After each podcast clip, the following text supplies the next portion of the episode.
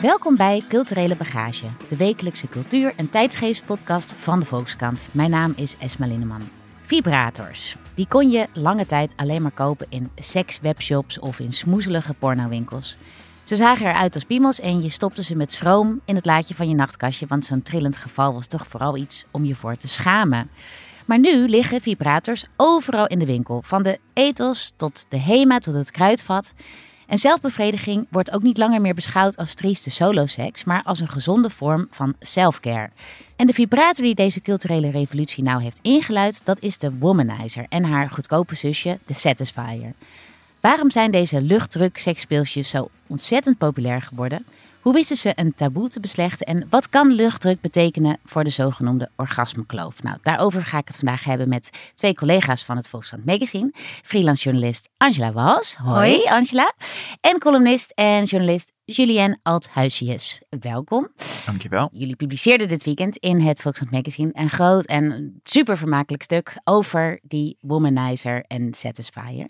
Hoe, hoe kwam je eigenlijk op dit idee, eh, Julien? Ja, dat, dat kwam vooral omdat ik vorig jaar ergens zo rond deze tijd uh, fietste ik door de stad en toen zag ik van die aanplakbiljet, volgens mij van Zep was het, hè, die bezorgservice. Oh ja. eh, die flitsbezorgservice, waarop een eh, Satisfier stond. Dat je die dus ook bij hun kon bestellen, behalve een pak havermelk en eh, een avocado en, en wat dingen die je ook bij zo'n bezorgservice kon bestellen. En de openheid waarmee dat zo werd getoond, dacht ik van hé, dit is toch wel iets, ieder geval iets opvallends Ja, ik heb het toen ook in die, in die maanden ervoor, de maanden na ook. Ik volg een paar mensen op Instagram die dan ook wel eens over die Satisfier dan zo heel openlijk en heel normaal erover spraken. En dat ik dacht van ja, ik vind dit toch wel eh, opmerkelijk dat over een seksspeeltje, wat eigenlijk altijd eh, een beetje een soort frowned upon of taboe is om daarover te praten, dat daar dat nu zo openlijk gevierd wordt en getoond. Ja. Plus het feit dat je, dat, dat je hem op een gegeven moment inderdaad ook bij de kruidvat zag liggen en bij, eh, bij, de,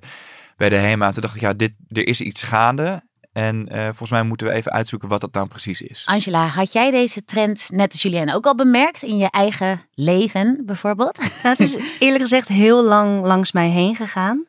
Ehm, maar ik merkte wel eh, onder vriendinnen, die begonnen er steeds vaker over te hebben. Van, eh, nou, als een soort quick fix had ze, hadden ze hem in hun nachtkastje liggen. Gewoon even voordat de dag begon, eh, pakten ze hem erbij. Ja. Die verhalen begon ik wel te horen. En op een gegeven moment was ik zelf heel moe en ik sliep te weinig. En er was er een vriendin die zei, die bel, ze belde me en ze zei, je gaat nu naar bol.com en je tikt in Satisfier en je klikt op bestel. Want dit heb jij nodig. Dus die presenteerde het meer als een soort eh, van eh, zorg voor jezelf, bestel er één. Jullie beschrijven eh, in jullie stuk eigenlijk een gigantische trend. Het gaat inmiddels gewoon om nou ja, miljoenen satisfiers en womanizers die over de toonbank gaan. Hoe groot is die trend, Julien? Ja, het wordt wel elk jaar wordt het meer. We hebben dat via ehm, Easy Toys, die webshop die ze onder andere ook verkoopt, die, die eh, wilde ons best wel wat cijfers geven. En dat aantal is de afgelopen jaar echt gigantisch gestegen. Ehm, vorig jaar was het dus 120.000 of 150, een van die twee. Maar dit jaar zaten ze dus voor de feestmaand al, waarin dus heel erg veel wordt verkocht. Ehm, ja, het waren er dus 150.000 vorig jaar. En daar zaten ze al aan dit aantal voordat de feestmaand nog moest beginnen. Dus Ja. dat, het gaat in, en dat is alleen één webshop in Nederland. Dus dan kan je nagaan hoeveel het wordt verkocht als je het gewoon bij, nou, even bij de kruidvat naar binnen loopt of bij de HEMA bestelt. Of Ja. et en cetera, je kunt et het ook cetera. echt over die feestmaand gesproken. Je kunt de satisfier in de kerstboom hangen. Ik geloof dat het werd aangeprezen in de etels als niet alleen Sinterklaas komt dit jaar. eh, Ja, nee, vorig jaar Ja. was dat, ja, het was een, was een filiaal van, eh, van een kruidvat in Leiden. Die had gezegd... Waar je eh, bij de feiten ja, blijven, ja, Ja, kruidvat, nee. hè. Eh, en je hebt inderdaad dus kerstballen in de vorm van, eh van satisfiers Ja. die mensen in hun bomen Dus de zoom is er gewoon De zomer is helemaal eraf. Het is vanaf. echt een cultstatus eh geworden. Heeft hij. Ja. Nou, en dan kon ik me de Womanizer nog herinneren uit een interview wat wij hadden met Helene van Rooyen in het magazine. Die had toen een soort een seksdagboek eh, geschreven. Ehm, en ik las toen dat interview, eh, wat dus ook ging over, nou, over deze Womanizer. Zij beschrijft het als een avocado-vormig apparaatje dat niet trilt zoals een vibrator, maar zuigt. Je zet het over je clitoris heen en dan word je afgetrokken, zou je kunnen zeggen. Maar dan met lucht. De clitoris is in feite een soort mini-piemeltje. Je komt heel snel klaar, soms binnen een minuut. Het gaat bijna te makkelijk. En ze zegt ook, de uitvinder hiervan wordt overladen met dankbrieven van vrouwen. Ook vrouwen van 70 die nog nooit in hun leven waren klaargekomen. En nee, ik heb geen aandelen. Nou, dat zei uh, Helene. En ik moet eerlijk bekennen, toen ik dat interview las... Uh, toen heb ik er zelf eentje gekocht. Ja. Uh, want het was werkelijk zo enthousiasmerend en overtuigend dat dit wel eens een enorme doorbraak zou kunnen zijn in een sleur die we vrouwen allemaal wel eens hebben meegemaakt. Ik ben toen ook naar een winkel uh, gestapt, maar dat was nog niet de ethos of de kruidvat. Uh, dat kan nu wel. Ja, toch? dat kan zeker. Het is uh, dat betreft in allerlei soorten retailwinkels uh, terechtgekomen. Ja. En dat was ook altijd al de bedoeling van de uitvinder, van de womanizer. Want die uitvinder die dus volgens Helene van Rooyen is overladen met Ja. dankbrieven. Eh, wie is dat? Jij sprak hem, Angela. Ja, daarvoor Ja. moeten we naar Beieren, Ja. in het kloosterdorp Mette. Daar wonen Brigitte en Michael Lenke. En Michael Lenke eh, is een, ehm, een, eh, was op dat moment gepensioneerd en is een uitvinder. Hij was engineer. Ja. En ehm, hij eh, las een Amerikaanse studie waarin stond dat eh 50% van de vrouwen bij heteroseks eh, geen orgasme hadden. En dat vond hij zo schokkend dat hij dacht, ik wil dit probleem voor 100% oplossen. En toen is hij gaan solderen in de kelder. Of Nee, hij ging, het aangepakt? ja, hij ging eerst eh, wat meer mensen spreken, vrouwen, vrouwenartsen. Eh, hij heeft zijn eigen, eigen vrouw eh, goed geïnterviewd en las er nog meer studies over. En daarvan leerde hij dat het vrouwelijke orgasme altijd door de clitoris komt. Dus er is niet zoiets als een vaginaal orgasme. Dus hij had al heel erg door dat al die oude vibrators die er allemaal uitzien als een phallus, Ja. eh, dat die penetratie, dat hij dat eigenlijk wel kon loslaten. Ja, ja. En, ehm, en Dus hij moest. een hele andere, misschien veel elegantere vorm ook kunt kiezen voor Ja, een vibrator. ja, hij liet echt dat, dat het idee van de, de vibrator als vallus liet hij helemaal los. En Ja. hij dacht ook van ja, maar het is ook een, nog een keer een heel gevoelig deel. En dan hebben we het natuurlijk niet over de hele clitoris, maar de buitenkant, het knopje, Ja. de voorhuid. Ehm, en niet de ijsberg die aan de in, in de binnenkant zit. Het zwellichaam. Zwem, zwellichaam. Ja, wat je- ja. ja. ja. En die hij dacht, nou, wat is nou een, een hele subtiele manier om een clitoris, eh, clitoris moet je eigenlijk zeggen, eh, te stimuleren. En dat is lucht, Ja. had hij bedacht. En Met tot- een aquariumpomp. met een, precies. Dus hij dacht, hoe kan ik nou lucht op een of andere manier, ja, een soort luchtdruk genereren. Een luchtdrukveld, zoals dat hij dat noemde, genereren. Nou, dat doe ik met een aquariumpomp, die bouw ik om. Ehm, en dat was eigenlijk een soort batterij met een buisje en een zuignapje eraan. En die heeft hij aan zijn vrouw gegeven. Want toen begon de lijdensweg van vrouw, Vrouw. Lenke. Ja. Eh, zij mocht de prototypes uittesten van haar man. Want ik las dat dat best, eh, nou ja, een, een moeilijke tijd voor haar is geweest Ja, eigenlijk. zij, ik zeg lijdensweg, maar zo noemden ze het zelf Ja. ook. Ze noemden de allereerste prototype, dus, dus die batterij met dat buisje, eh noemde zij een ehm, moordwerktuig. Oh nee. Ja, en ze heeft dus ook eh, die hele eh, ontwikkelingsfase heeft ook meer dan een jaar geduurd, omdat ze ook nog een pauze inlaste, omdat het zo'n pijn deed. Ja, in het begin had het ook helemaal geen standen en ging het of veel te hard of Ja. deed het te weinig. En hij, eh, de ontwikkelaar, de uitvinder, moest dus op zoek naar eh, een juiste stand en ook om kijken of we de standen aan konden passen. En op, nou, op een gegeven moment lukte dat dus. Maar Ja. toen uiteindelijk het prototype volgens Brigitte eh, goed werkte, toen dacht ze ook wel, maar dit is echt, dit gaat de wereld veranderen. Daar was zij meteen van overtuigd. Ja. Toen hebben ze het apparaat getest op een panel vrouwen, waarvan eh 99% een orgasme kreeg. En eh, ja, daarna is het op de markt gekomen. Ja, en- 2014. en dus hoe? Tien jaar geleden. Ja, en het is dus op de markt gekomen als de womanizer. Ja. Ik altijd een heel mooi, eh, leuk woord vind. Ehm, maar inmiddels is er nu ook een eh, goedkopere variant van de womanizer. Die dus te vinden is in de ethos, kruidvat en de HEMA zelfs. Hoe is dat zo gekomen, Julien? En wat, wat is die goedkopere versie? Ja, dat is de Satisfyer. En die maakt eigenlijk gebruik van, gebruik van een zeer vergelijkbare techniek. Dus ook die eh, eh, luchtdruk. En is ook zo'n tuutje zit erop. Ehm, hij is alleen het, het, het, het gro- heel groot verschil is dat hij bijna de, ja, meer dan de helft goedkoper is Ja. dan de womanizer. Want hoe duur is die Satisfyer ten opzichte van de Nou, Womanizer? de, de womanizer, de goedkoopste, is 70 eh, euro. Ja. Ehm, en de Satisfyer, die, eh, die heb je al vanaf 35 euro. En soms eh, met, met, met kortingsacties nog veel goedkoper. En dat betekent dat hij daardoor ook voor echt een, een veel grotere groep vrouwen ook echt toegankelijk is. Ja, En wat ook weer heeft bijgedragen aan die, aan die cultstatus van ja, ik koop hem gewoon, ik koop er gewoon even eentje. ja,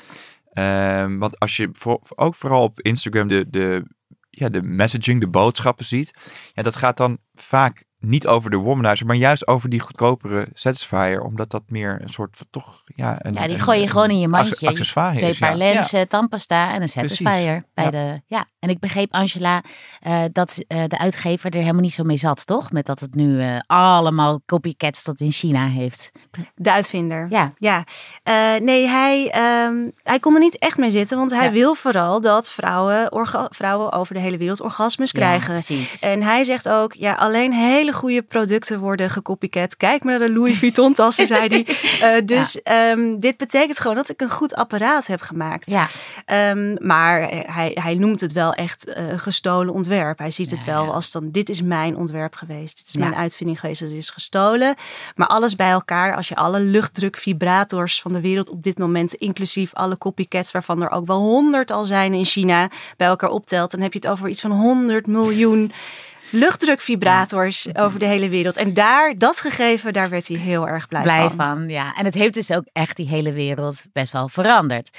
Ehm, want Julien, jij sprak ook met allerlei deskundigen over wat nou deze womanizer slash satisfier ja, teweeg heeft gebracht eigenlijk binnen het discours van masturbatie. Nou, ik- Wat vertelden ze jou? Wat vooral interessant was, ik sprak een, eh, een, historicus ehm, die een boek over de geschiedenis van de vibrators heeft geschreven. En dat boek dat, dat eindigt eigenlijk in 2018. En dat is, dat is een beetje net de tijd dat de Satisfyer en de beginnen, goed beginnen op te komen. En zij heeft die ontwikkeling niet meegenomen. En zij eindigt haar boek met een blik op de vibratorindustrie een beetje in mineur, waarin ze zegt van ja, het is toch uiteindelijk nog steeds een industrie die door mannen wordt ge- gedomineerd. Mannen controleren nog steeds het vrouwelijk genot. Ja. Vibrators, die, die- ja, ze zijn er wel in alle soorten en maten, maar het is nog steeds dezelfde techniek en het is nog steeds een beetje dezelfde vorm. En toen heb ik haar gesproken en toen vroeg van ja, maar hoe kijk jij nu aan tegen die nieuwste generatie vibrators die dus gebruik maken van eh, luchtdruk, maar er ook heel erg anders uitzien. Ja, zij noemde dat wel echt eh, revolutionair ja, omdat, ja, alleen al vanwege de vorm, het ziet er niet meer uit als een pik. ja, Het is gewoon, het ziet eruit als iets waarmee je acne behandelt of eh, waarmee je je nagels kan doen. Dat was er één eh, kant van. En aan de andere kant noemde zij dus bijvoorbeeld de reclame van die zangeres Lily Allen voor Womanizer. ja. Die heel sec zegt, hey luister, ik ben Lily Allen, ik ben beroemd. En ja, ik masturbeer. En eigenlijk doen we dat allemaal. Waarom doen we daar nou zo ontzettend geheimzinnig over? Sex toys play a very important role in my life in the sense that if I want a guaranteed orgasm, I will definitely reach for the womanizer. People should not be ashamed of masturbating. dat is de echte revolutie geweest. Ja, dus je hebt natuurlijk inderdaad de eh, technologisch is het een revolutie, dus dat veel meer vrouwen een orgasme kunnen krijgen van de eh, van de womanizer. Ook de ten opzichte van de vibrators die er al waren. hè? Ja, zeker. Want dat was in principe eigenlijk één smaak in heel veel kleurtjes. En, en je geeft gewoon met de womanizer of de satisfier geef je gewoon een optie erbij. Dat zal niet, lang niet voor iedereen werken. Zij zei zelf ook voor mij, ik vind het niks.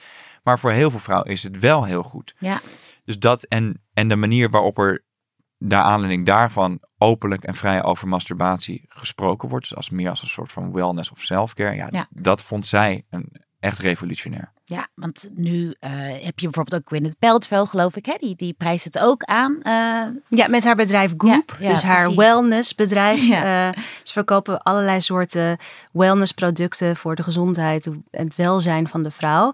En seksueel gezondheid is gewoon heel vanzelfsprekend ook nu een onderdeel van de, van de gezondheid van de vrouw. Dus dat is helemaal geïncorporeerd. En masturbatie als onderdeel van je seksuele gezondheid, ook van je mentale gezondheid, dat is een verschuiving verschuiving die echt iets is van de laatste jaren. Ja, want Dus- een van de vrouwen in jullie eh, stuk heeft het bijvoorbeeld ook over dat ze dan last heeft van ADHD. En rondom haar ovulatie het gewoon heel erg druk is in haar hoofd. Ja, En dan hyper, gebruikt ze dus ook een... eh, Ja, de, Ja. we hebben eh, vanuit Volkskrant Magazine een oproep gedaan. gevraagd wie eh, van, eh, heeft een Satisfyer of Womanizer en wil daar hun over, ervaringen over delen. ja. En eh, toen hebben we nou, ruim 40 vrouwen hebben gereageerd.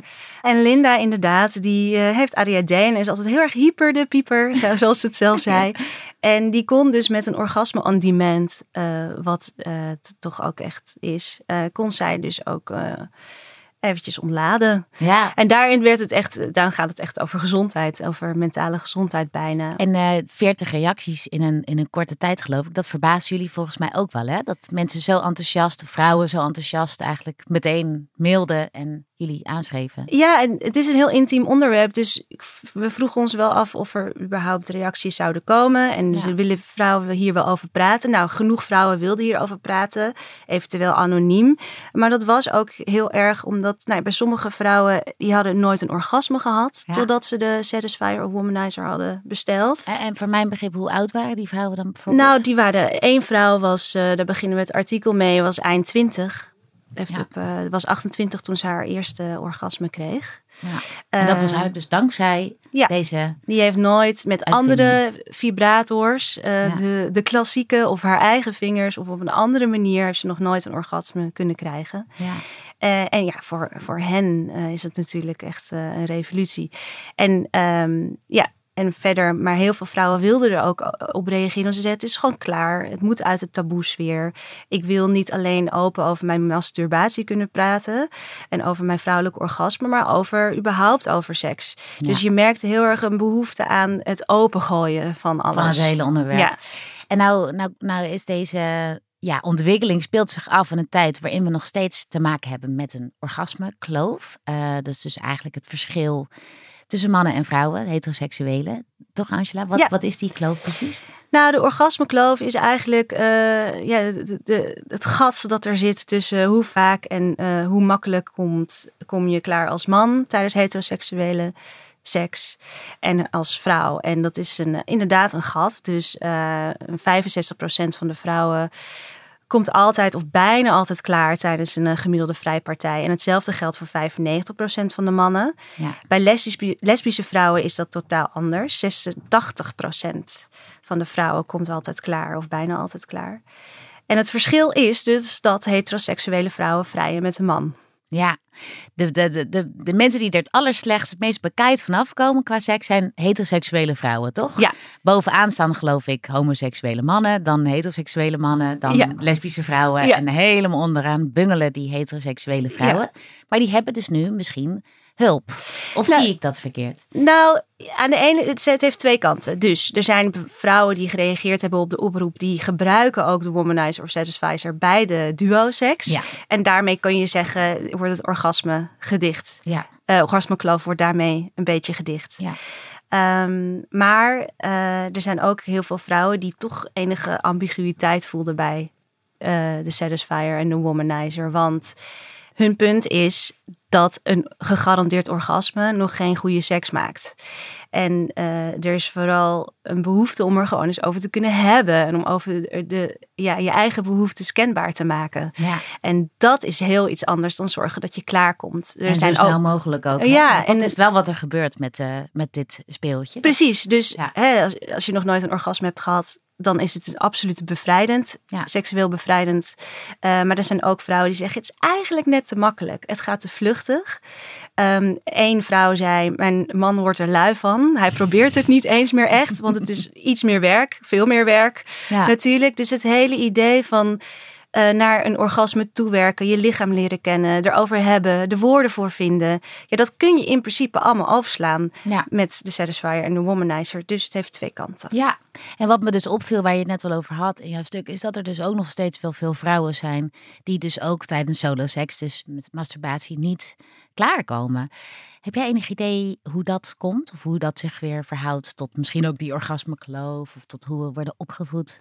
Ja, nou, dit, kijk, als, daarvoor moet je eigenlijk best wel terug in de geschiedenis. Want ehm, heel lang is überhaupt vrouwelijke lust eh, het vrouwelijk orgasme en is, ge, eh, is er een medisch probleem van gemaakt. Ja. Daardoor zijn er überhaupt ook die vibrators ontstaan. En dat was een medisch instrument, een medische oplossing voor de hysterische vrouw. En een hysterische vrouw, hysterie was een soort eh, eh, one size fits all label dat geplakt werd op vrouwen die mentale of fysieke problemen hadden. Of gewoon moeilijk deden. Of gewoon moeilijk deden. ook. Ja, het is echt een, inmiddels natuurlijk een heel discutabel eh, medische diagnose. Ja. En, ehm, en eh, die vibrators werden gebruikt in spreekkamers. En dat waren vulva-massages. Ja. En die vulva-massages, de- ja, die hielpen vrouwen tot een hoogtepunt. En daarmee zouden ze weer gezond worden. Maar het was absoluut niet, het had niets met het vrouwelijk genot te maken. En die, dan, dat bestond eigenlijk niet, dat mocht niet bestaan. En, eh, en het verwerven van kennis over seksualiteit en het vrouwelijk gen- genot, dat is gewoon heel lang taboe geweest. Ja. En, eh, en dat, dit soort ehm, praktijken, ja, dat zijpelt eigenlijk nog steeds door, tot de vandaag de ja. dag. Dat zie je ook aan de clitoris. Het feit dat het niet alleen dat knopje is, maar die hele ijsberg die aan de binnenkant zit. Waar we sinds Dat- kort pas les Wa- over krijgen waar we de middelbare school. Precies, Ja. want het heeft niet in mijn eh, biologieboeken gestaan in de jaren Zeker niet 90. in mijn biologieboeken. Nee, Nee. En dus we, je kreeg dan wel het geslachtsdeel te zien. Dus bijvoorbeeld de jongens kregen geleerd, eh, je hebt op een gegeven moment een zaadlozing. Dus die hebben meteen al geleerd wat, dat ze een orgasme krijgen. Ja. En bij de vrouwen ging het eventjes over dat knopje, maar het orgasme was ondergeschikt. Het ging over hoe voorkom je SOA's, hoe voorkom je zwangerschappen. Dus dat genot, dat vrouwelijke genot is gewoon altijd of genegeerd of ondergeschikt geweest aan die van de man. En Julien, jij eh, beschreef, of in jouw interviews kwam ook naar voren dat de, de vibrator ook nog heel lang is ingezet als een soort marital aid. Hè? Dus eigenlijk iets wat alleen maar plaatsvond binnen de Ja, heteroseksuele binnen huwelijk. relatie, Omdat binnen het de, huwelijk. de man Ja. zich vooral niet bedreigd moest voelen Ja. door, eh, door, door een extern, door een apparaat waar een vrouw ook eh, een orgasme van zou kunnen krijgen. Wat dat betreft eh, controleert de, op die manier zeg maar nog steeds de man het orgasme of het seksueel plezier van de vrouw. Ja, Het zit ook heel erg, zij noemde dat in haar boek bijvoorbeeld Fifty Shades of Grey, die, die, die filmboekenserie. Zij zei ja, daardoor, daarna is een soort van gesprek op gang gekomen over, hè, werd de vibrator werd in één keer wat, wat meer, de taboe ging er een beetje af. Maar ze zei van ja, maar in welk licht is dat gebeurd? En dat is wel in het licht gebeurd van een dominante man die eh, een seksspeeltje bij de hand neemt van een, van een soort van onwetende vrouw en haar, ja. haar wegwijs maakt in dat wereldje. En dus inwijdt weer, in ja, de wereld van lust Precies, en dus genot. dat seksuele ja, genot van de vrouw ligt dan weer letterlijk in de hand ehm, Van een van, man. een, van een man. Ja, ja. En denken jullie nu, eh, nu jullie al deze deskundigen hebben gesproken en dit stuk hebben geschreven, denken jullie nu dat ja, de womanizer en de satisfier een uitvinding is? Dat we daarmee verder komen, Angela? En het heeft masturbatie en het vrouwelijk orgasme en daarover te praten absoluut genormaliseerd. En Ja. dat is een hele goede zaak. Ja. Het, eh, zoals ik al zei, een orgasme maakt nog geen goede seks. Daar is veel meer voor nodig. Je kan, als je kritisch bent, kun je zeggen: dit apparaat kapitaliseert op, het vrouw, op de vrouwelijke seksualiteit. Maar ik vind uiteindelijk de gevolgen daarvan toch wel heel positief. Ja. Want dat hele, dat je er gewoon bij de koffie gezellig over hebt, dat wij er nu een podcast aan wijden. ehm, dat we zelfs met collega's gewoon over seks en over het vrouwelijk orgasme hebben, zijn allemaal goede zaken. Ja. Maar ik zou zeggen, zet dan ook de volgende stap. Eh, heb het ook met je partner erover. Zorg dat er echt het gesprek wordt opengebroken. Over Want- wat lekkere ja, seks is. het- Voor jou persoonlijk, hè? Precies, Ja, ja. want uiteindelijk gaat het over communicatie. Ja, ja. En het apparaat is een middel, maar Nou, wat, wat, Niet wat het ik eind. vind wat we nog wel ook even benoemd mag worden, is dat het, dat het he- heel veel plussen heeft. Maar wat een grote, groot minpunt, wat ook wel door ook wel mensen werd genoemd, is dat het ook weer iets, iets is wat we zo on-demand kunnen doen. Mhm. Dus we, in, we leven al in een on-demand maatschappij waarin alles voorhanden is. Nu kan je dus ook je orgasme on-demand even Met een druk op de knop Met een hè? op de Ja, knop. Je ja. hebt er niemand voor nodig. Het is lekker ik, ik, ik. Ja. En daarna... ehm, Ja, eh, jij mist gemeenschapszin Nee, nee, nee. Ik, om... ik, vind, ik vind het heel erg. Ik vind het heel, ik, ben, ik, ben, ik, ben, ik vind het heel erg goed dat het er is. Maar dit is wel ook een kritiek, kritisch punt. wat ik ook wel eh, hoorde van.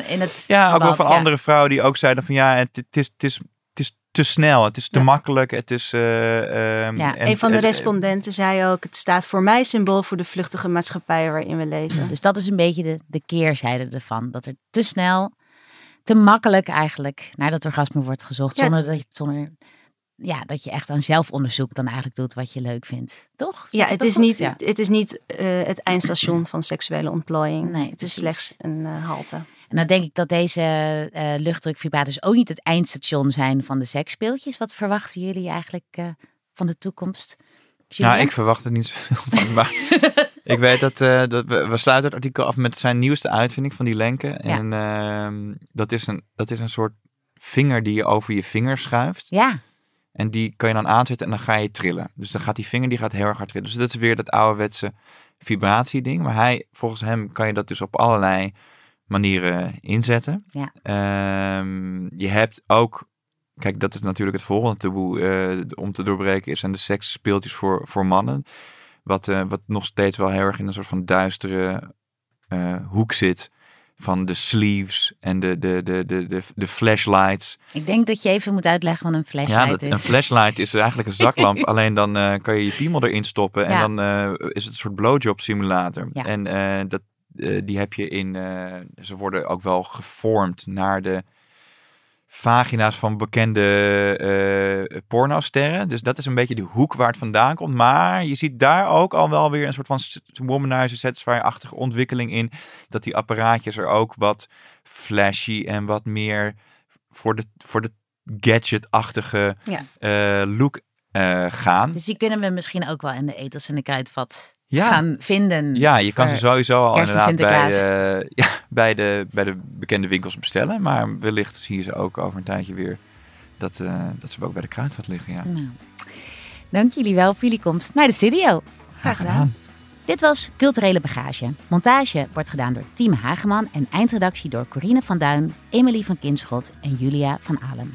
En wil je de Volkskrant steunen? Ga dan voor een abonnement naar www.volkskrant.nl slash podcastactie.